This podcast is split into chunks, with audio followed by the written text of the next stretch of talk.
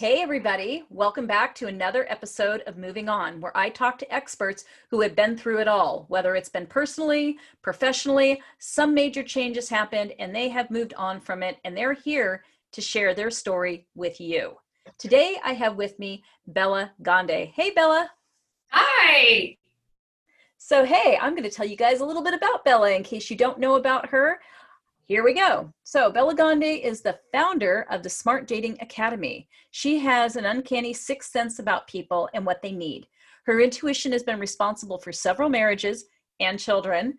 And the Huffington Post and Steve Har- Harvey, I don't know why I'm calling him Harry, Steve Harvey, call her the fairy godmother of dating. Bella has been connecting people all of her life. Prior to founding the Smart Dating Academy, Bella worked for 12 years as a top global executive for Akzo that's right. Akzo, yeah? Yeah. Uh-huh. Okay. Nobel, a large multinational corporation. Bella has two degrees from the University of Illinois at Urbana Champaign, finance and German. Oh, wow. I'm curious. I'm going to ask you about that, by the way.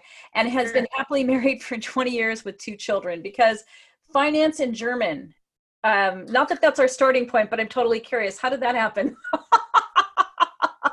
so I took high. It's everybody was like, wait, German and finance, and you went to business school. So I was in a program in high school where we learned German intensively. We were fluent by our junior year of high school. I spent a month overseas as a 16 year old, and so it was fairly fluent. And so when I got to the University of Illinois, I kept taking German as an elective just to try to keep it up and not have it go away. And by the time I was a junior, I was a little slow on the uptake. I thought, I'm looking at the requirements. I thought, well, if I take a couple more classes, I'd have a degree in German and a degree in finance. So that's how it happened. Accidental degree in German. and of course, I'm curious have you ever done anything with the degree in German, or is it just a degree on your wall? Well, it's funny. So when I got out of school, you know, I was focused on finding a job in finance. So I got the plumbist job that was available back in the day, working in mergers and acquisitions for Arthur Andersen. And so I quickly knew that there were better people suited to do corporate valuations than me. I was like a flower that had no water and no sunlight, and I was getting sadder and sadder. And so I joined my family's business that was actually um, looking to put a flag down in Europe. So my father, in his imminent wisdom, says to me, You know, I paid for this useless degree in German. Why don't you go to Germany, put our flag down in Europe, and start to drum up some business? So, a long winded way of telling you that it did come in useful at a certain point. Not so much now in the love business, but totally back in the day. We were in the housewares business, and we made um, like a Teflon product for cookware and bakeware. That is really wild. It's so funny how things always work out that way, where you have something, you know, that let's say you go to school again, like in your case, you go for a degree and you think, oh God, I'm never going to use it. And your whole career goes off in a different direction and then you end up using it later. I always feel like there's knowledge that we gain in all parts of our life that we keep using over and over. I'm so with you. Yeah. So to back up a little bit, because of course we want to talk about, you know, what it is in your life that you had to move on from, my first question is around your intuition. So, you know, in reading the bio, you're talking about intuition. So, can you explain a little bit about what your intuition is like and where you feel that started in your life? Yeah, um, it's actually kind of what put me into this business much later. But the first time I, I realized it, I was a senior in college and I was living with a girl who was two years younger than me and we were thick as thieves and we were the perfect yin and yang. I'm the extroverted, hey, let's go out, there's a party here. And she was very much more the accounting student, like, no, I can't do that. And I would usually, I was able to rile her up and get her to go out. But one night, she basically says, I'm not having your antics on a Thursday night. You're on your own. So I went to a party thrown by a friend of mine and I started chatting with this other guy randomly. And I had this intuition that I can't explain. And I said to him, You're you're gonna marry my roommate. And he's like, what did you just say? I said, you, you, you should meet my roommate. Like it just spit out, you're going to marry my roommate.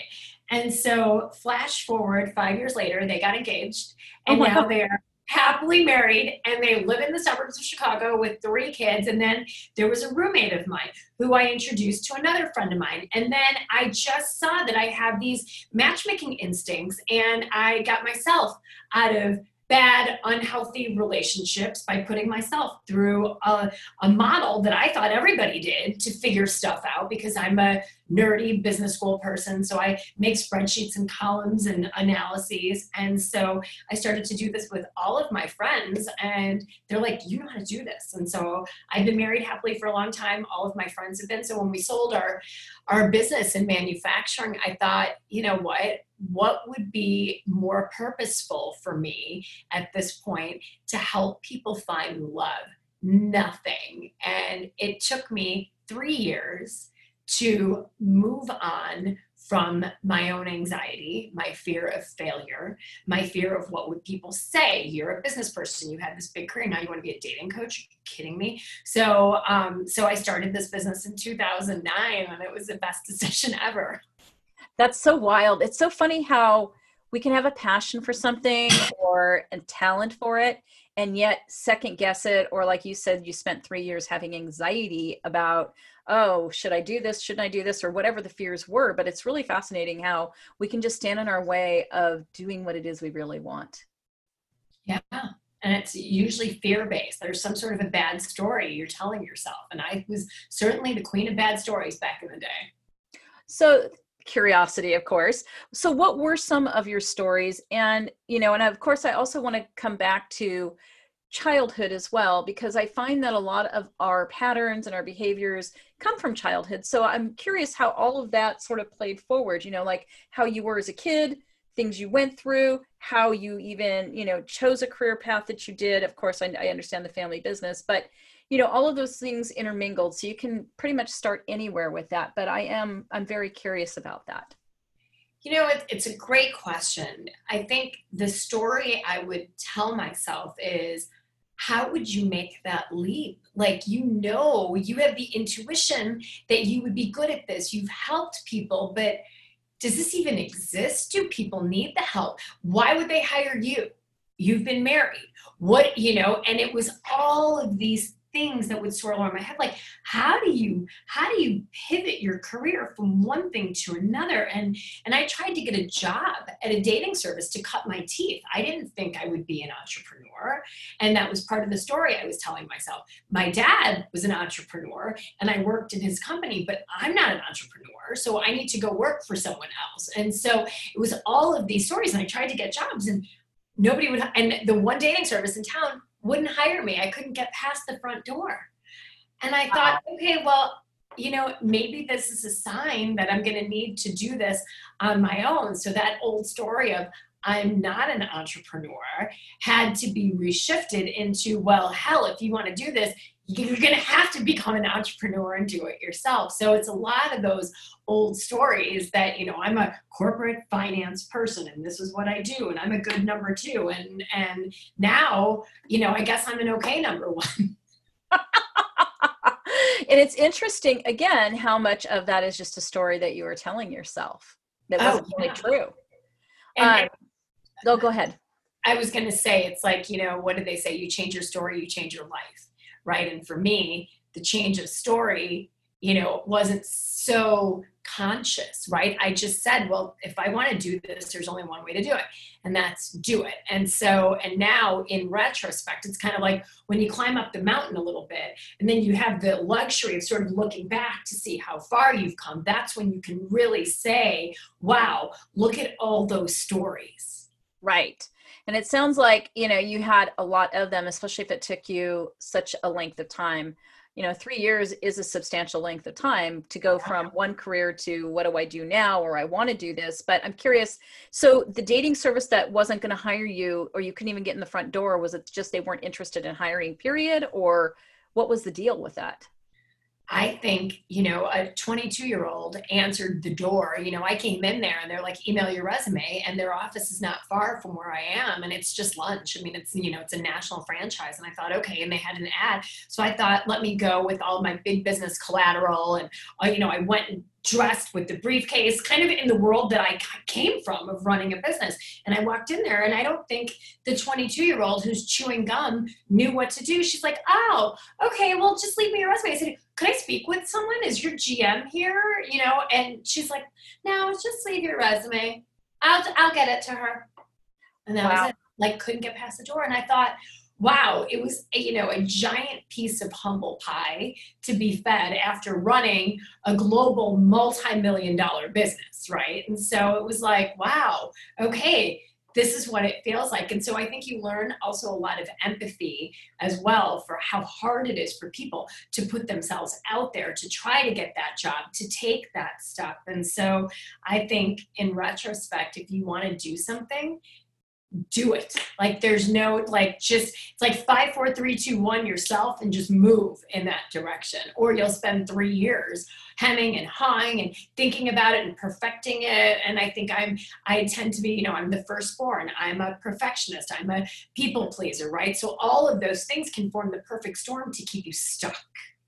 Yes, they can. I am a firstborn as well, and I have gone through that myself. So, um, you know, a lot of my work. You know you yes, know. I do. And so a lot of my work has been around not being a people pleaser and a perfectionist anymore because you can get stuck in that place of trying to figure it out and get it to perfection before you put it out there. And really, it's just about putting it out there. It's about putting it out there, right? And what do they say in the venture capital world? Like, get it out there, fail fast, make your mistakes, and then tweak, revise. Otherwise, you'll never have the perfect, you know, you'll never have the perfect model. I remember my husband telling me, you know, this is before I started the business, before iPhones. He's like, imagine if remember remember iPods and how big they were in the beginning. And by the time I started, we were at the mini. He's like, think about if Apple was like, oh, we really want to make the mini, so we can't really put the bigger version out there. He's like, you put it out there and then you continue to tweak it. So he's always been such a great cheerleader, like go, jump, do it. So so I'm glad I have him in my corner. So let me ask you something about your husband and meeting your husband and all of that. So was it intuition that brought you two together? Like how did you meet him and what was the story there? So we met in the eighth grade.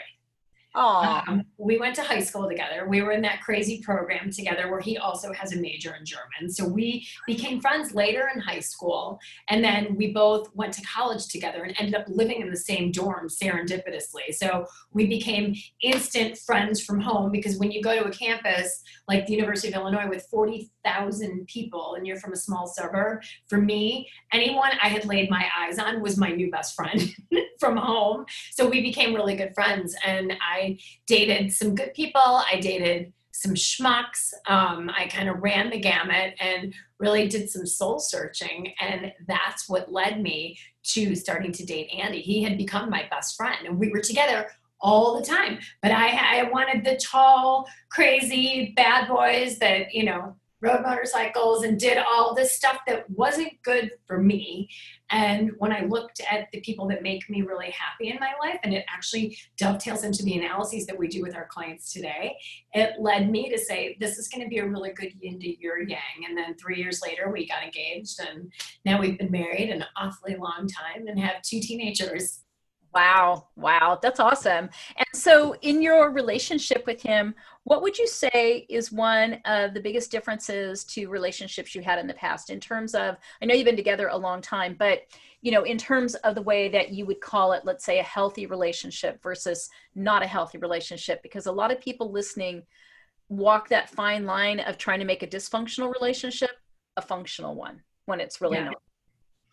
Yeah, I mean, it takes two people to take something out of dysfunction into function, right? And it, it's like your stuff plus his stuff or her stuff equals our stuff. So it's a lot of work to turn the dysfunction into function. It's possible.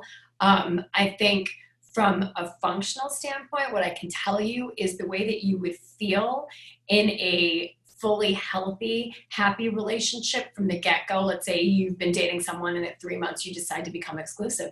The relationship should feel easy, right? And easy doesn't mean no conflict. It means when we have conflict, we can navigate through it easily. We have fun easily. We compromise on things easily. Nobody's yelling and screaming and throwing the microwave at the other person or, you know, bailing out of Dodge for seven days. That it's just, it's all easy and it takes the knot out of your stomach. If you find yourself with heavy butterflies in your stomach, it's your gut telling you to get the hell out.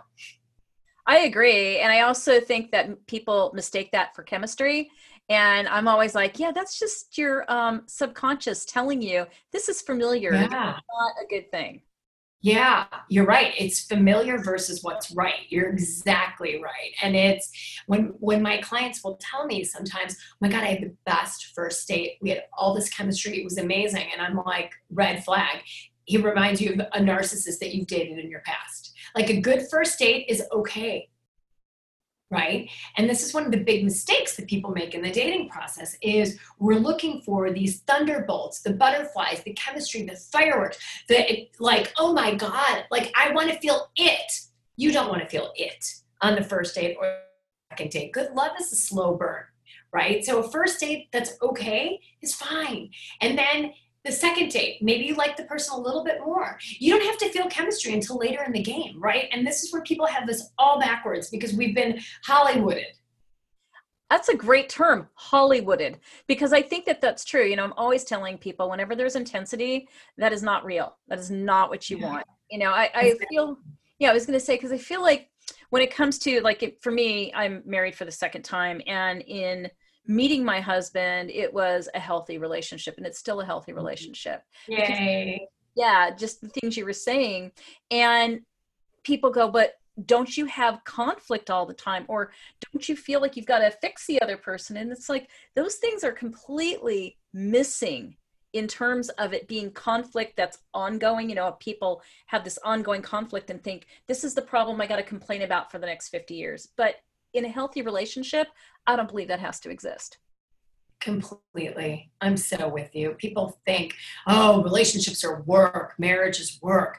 It is work, right? It's work to keep the chemistry alive, right? Because relationships change over time and you have to work to be the best version of yourself and the best partner. But it's not the soul crushing energy vampire work. If that's the case, you might not be in the right relationship that's what I say all the time. I do a Facebook Live every Thursday, and I'm like, I was just talking about this this morning when, you know, people are always talking about should I stay or should I go because there's breadcrumbs, there's nothing really, and you're holding on to little bits. So I like that when people come to you and they hire you, that you're giving them that advice, that you're telling them, hey, look, that's not the greatest thing on a first date that you're, you know, out of your mind with being on cloud nine. Totally. And people, their minds are blown every time because we're not taught how to do this. Finding the right partner, they say 90% of your happiness or 90% of your misery will be choosing the right partner. And I think all of us that have been married and or divorced know that painfully well and but we're not taught how to do this we're taught to think this should be natural right? People have been doing this since the beginning of time, but right. society has changed so much. What we want out of marriage has changed so much. We're living three times longer than we were at the turn of the last century. So there's so much that has changed, but our instincts haven't changed. And so now you get 50% divorce rates with first marriages, 67% on second marriages. So it's like, let's everyone stop and learn how to do this the right way. That's my ultimate goal is, you know, that we're taught how to do this when we're teenagers so that we avoid the massive emotional, spiritual, physical, and financial cost to bad relationships. I love that. And I think that's important because I'm always talking about a lot of this starts in childhood and then our teenage years, obviously, with dating. Yeah. So, do you believe that there is somebody or, or people out there when they say, oh, you know, I don't know if I'm ready to date, that there are truly people that shouldn't be dating? think if you haven't done your work, right? If you keep doing the same thing over and over again, you know, it's the cliched definition of insanity, right? But if you have not taken a good look in the mirror and done your introspection, it's easy to go, he's a narcissist and she's a narcissist, he's crazy and she's crazy. But at the end of the day, the common denominator is us. Why did i i attract jerks? Not really. You accept the jerks. You accept the bad behavior. So having that look and doing the analysis and the work to say, why do I keep doing this? If you haven't done that yet and you don't know what you're looking for, for women, we call them high GHQ guys, high and good husband qualities. That's our trademark, and we have a whole process to get people there. Before you have done that kind of work, you should really, you know, you, it takes a village to find love. Get some help and know that you're on the right course this time because left to our own devices, to your point, Tracy, we do what's comfortable versus what's right. And sometimes people will come to me like, I've done a lot of therapy. I know the signs of a narcissist. I'm like, okay, it's like reading a book about skydiving. You don't know how to skydive until you've jumped out of a plane dozens of times with an instructor. Ain't nobody gonna let you jump out of that plane on your own, right? So it's the intellectual knowing versus the execution. It's chalk and cheese, totally different things. I totally agree with that. I'm always talking about that too because I feel like people will read books or go to therapy or you know they come to me and they're like, "Okay, I've done all of this. Why do I still feel the way I do?" And you know it really is about taking a deep dive and knowing yourself and not necessarily well they're a narcissist they're that it's great to label other people but that doesn't really help you. It's really no. you know what you're going to do for you. 100% you're so right. So when you take people on is there a certain criteria that you look for to begin with? Um you know i want my I, you know we talk about our ideal client avatars, whatever you want to call it. But for me, um, feeling that chemistry when I first, I vet everybody personally, even though we have a team right now, because I want someone to be positive. I want them to be introspective. I want them to be willing to do things differently. They're coachable and they're nice people because these are all things that lend themselves to a spectacular dating life. That sounds like it. It sounds like the perfect storm in a sense, right? In a positive way. Yeah. Um, well, totally. You know, some people are like, oh my God, I'm old. I don't look great. Maybe I need a boob job or I need like a nip or a tuck or I need to lose all this weight. It's like, no, there are many lids to your pot. Get your inside right. Get your inside right. And the outside is way easier. I totally agree with that because I think you exude from the inside out anyway. And yeah. so I would think that that would apply. So you obviously then have people that are of all different ages. Yeah, 27 to 77. Wow. Wow, that's quite the range. That's really cool. So with your intuition, how do you use it now? Because I'm imagining you're not going to parties at the dorm and, you know, going, you're going to be great for my roommate. Like, how do you use your intuition in this work now?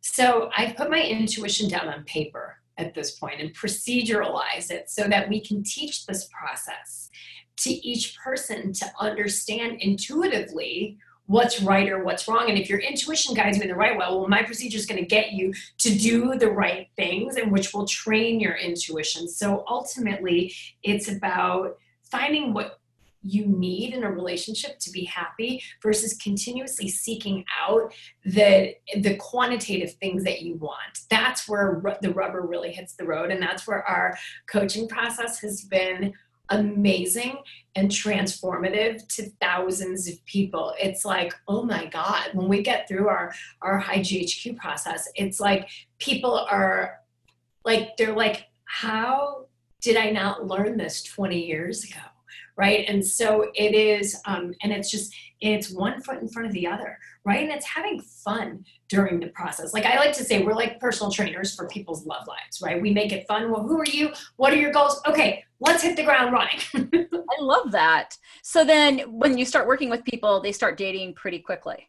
Yeah, usually within four to six weeks of starting up our process. So, and we do everything. Like we do people's pictures, we write their profiles. I recently wrote a book with the perfect template, like Mad Lib style, to write your own match and Bumble profile, or my writers write it for you. So, we have a whole host of things that we can work with people on but um, yeah it is it's it's been amazing to see the shifts in people that's awesome. So, how long would you say from when somebody comes to work with you? Is it till they meet somebody that they feel like this is a good relationship for them? You know, if they it's it's a really big question. It's kind of like saying, okay, if you have a great weight loss program, how long is it going to take every person to lose 50 pounds? So now it's the same dynamic. You can have Jillian Michaels. You can have you know, whoever your nutritionist is, but now are you going to follow what they tell you to do? And that's where the rubber hits the road. So, truth being told, I have people that meet someone the very first date that they've been on. We have people where it takes a longer time, right? So, it's all across the board, but it's really person specific. That's great. And I think that that makes a lot of sense because it isn't just a cookie cutter, one size fits all and that just shows right that you're working individually with people. And it's self-driven right? It's like anything big you want in your life. Like i could hand you you know weight loss in a box but ultimately you're going to have to unpack that box and then do the things and eat the whatever and drink the whatever and work out, right? And, and do it consistently and build it into your daily life. It's not like you're going to do it for three days and lose 50 pounds. Finding love. And the reason I go with that metaphor is when I say that, then people start to go, okay, I get it. I'm like, it's the same as any of these seismically big changes that you need to make in your life. We'll give you the tools and we're along for the ride. We're coaching people on a weekly basis to have accountability, which is everything. Because if not, that, people go back to the same stuff they've been doing week over week, year after year, decade after decade. So, really, in our process, the weekly check ins, all the tools, we have dating scorecards, we have dating trajectories for have healthy relationships. What do narcissistic dating relationships look like? So, this is what you get with the former M&A finance geek being a dating coach. but I think that's you know, giving people a, I say anything that tracks where they were to where they are and everything in between, I think is helpful. Uh, yeah. You know, I've started doing more of that in my own programs uh, because that's been something for me. I'm the opposite. I'm in the creative brain. I'm in the uh, numbers. What? What are those? So right. Why? yeah, exactly. So, what tips would you give to somebody who has had a let's say a track record of only having had dysfunctional relationships and has a hard time uh, from their own mouth saying gosh you know i just have a hard time finding love and i don't know if i believe that that exists for me because i've only had these kind of relationships i would tell you to get help I would tell that person, don't be despondent. Help is on the way. It exists. You know, get a therapist, get a coach, but you have to have an intervention. If your mindset, which I love, it's like, okay, I have a bad picker. You need help. Like, fix that shit. Like, you don't have to live like that, but get the help around it. Don't be despondent. And this is this fallacy that we should know how to do this. It's all on us. We need to do it alone but the best athletes in the world have coaches. CEOs have coaches, right? And here, when we're on the ground by ourselves, we feel like we just lose track of what's really correct. It's like, no, get the help. People can help you to do this, just like you can hire a trainer or a business coach or somebody to write your resume, a personal stylist. There are people out there that do this that can help you. Get inspired. You don't have to do this by yourself. I totally agree because a lot of people seem to think they can do everything on their own. And my audience is made up of a lot of people that, you know, just listen to my podcast and they're trying to do it on their own. And I always believe that, hey, guess what? Civilization wouldn't have been here if we wouldn't have had a community. There is no way human beings would have survived. 100% their strength in numbers like we do group workshops now called love labs and where you can you know we people write profiles for Match and for Bumble and curate each other's photos. Like it's amazing. And the camaraderie in a group and just the collective sigh of knowing, oh my God, all these other awesome people have the same questions I do, right? There's so much value in community. I believe that. I have found that out, I would say later, but in terms of my own work and I have a group and I feel like that's the best thing that we do is we have this group because it's true. It's that camaraderie, it's that accountability, it's that feeling of having other people who are possibly in the same place you are. Yeah. Um, and so what would you say to somebody, you know, because we've gone through the, okay, I've had the dysfunctional relationships. How about somebody who hasn't dated in a long time, maybe decades? What would you say to them? Jump in, just do it.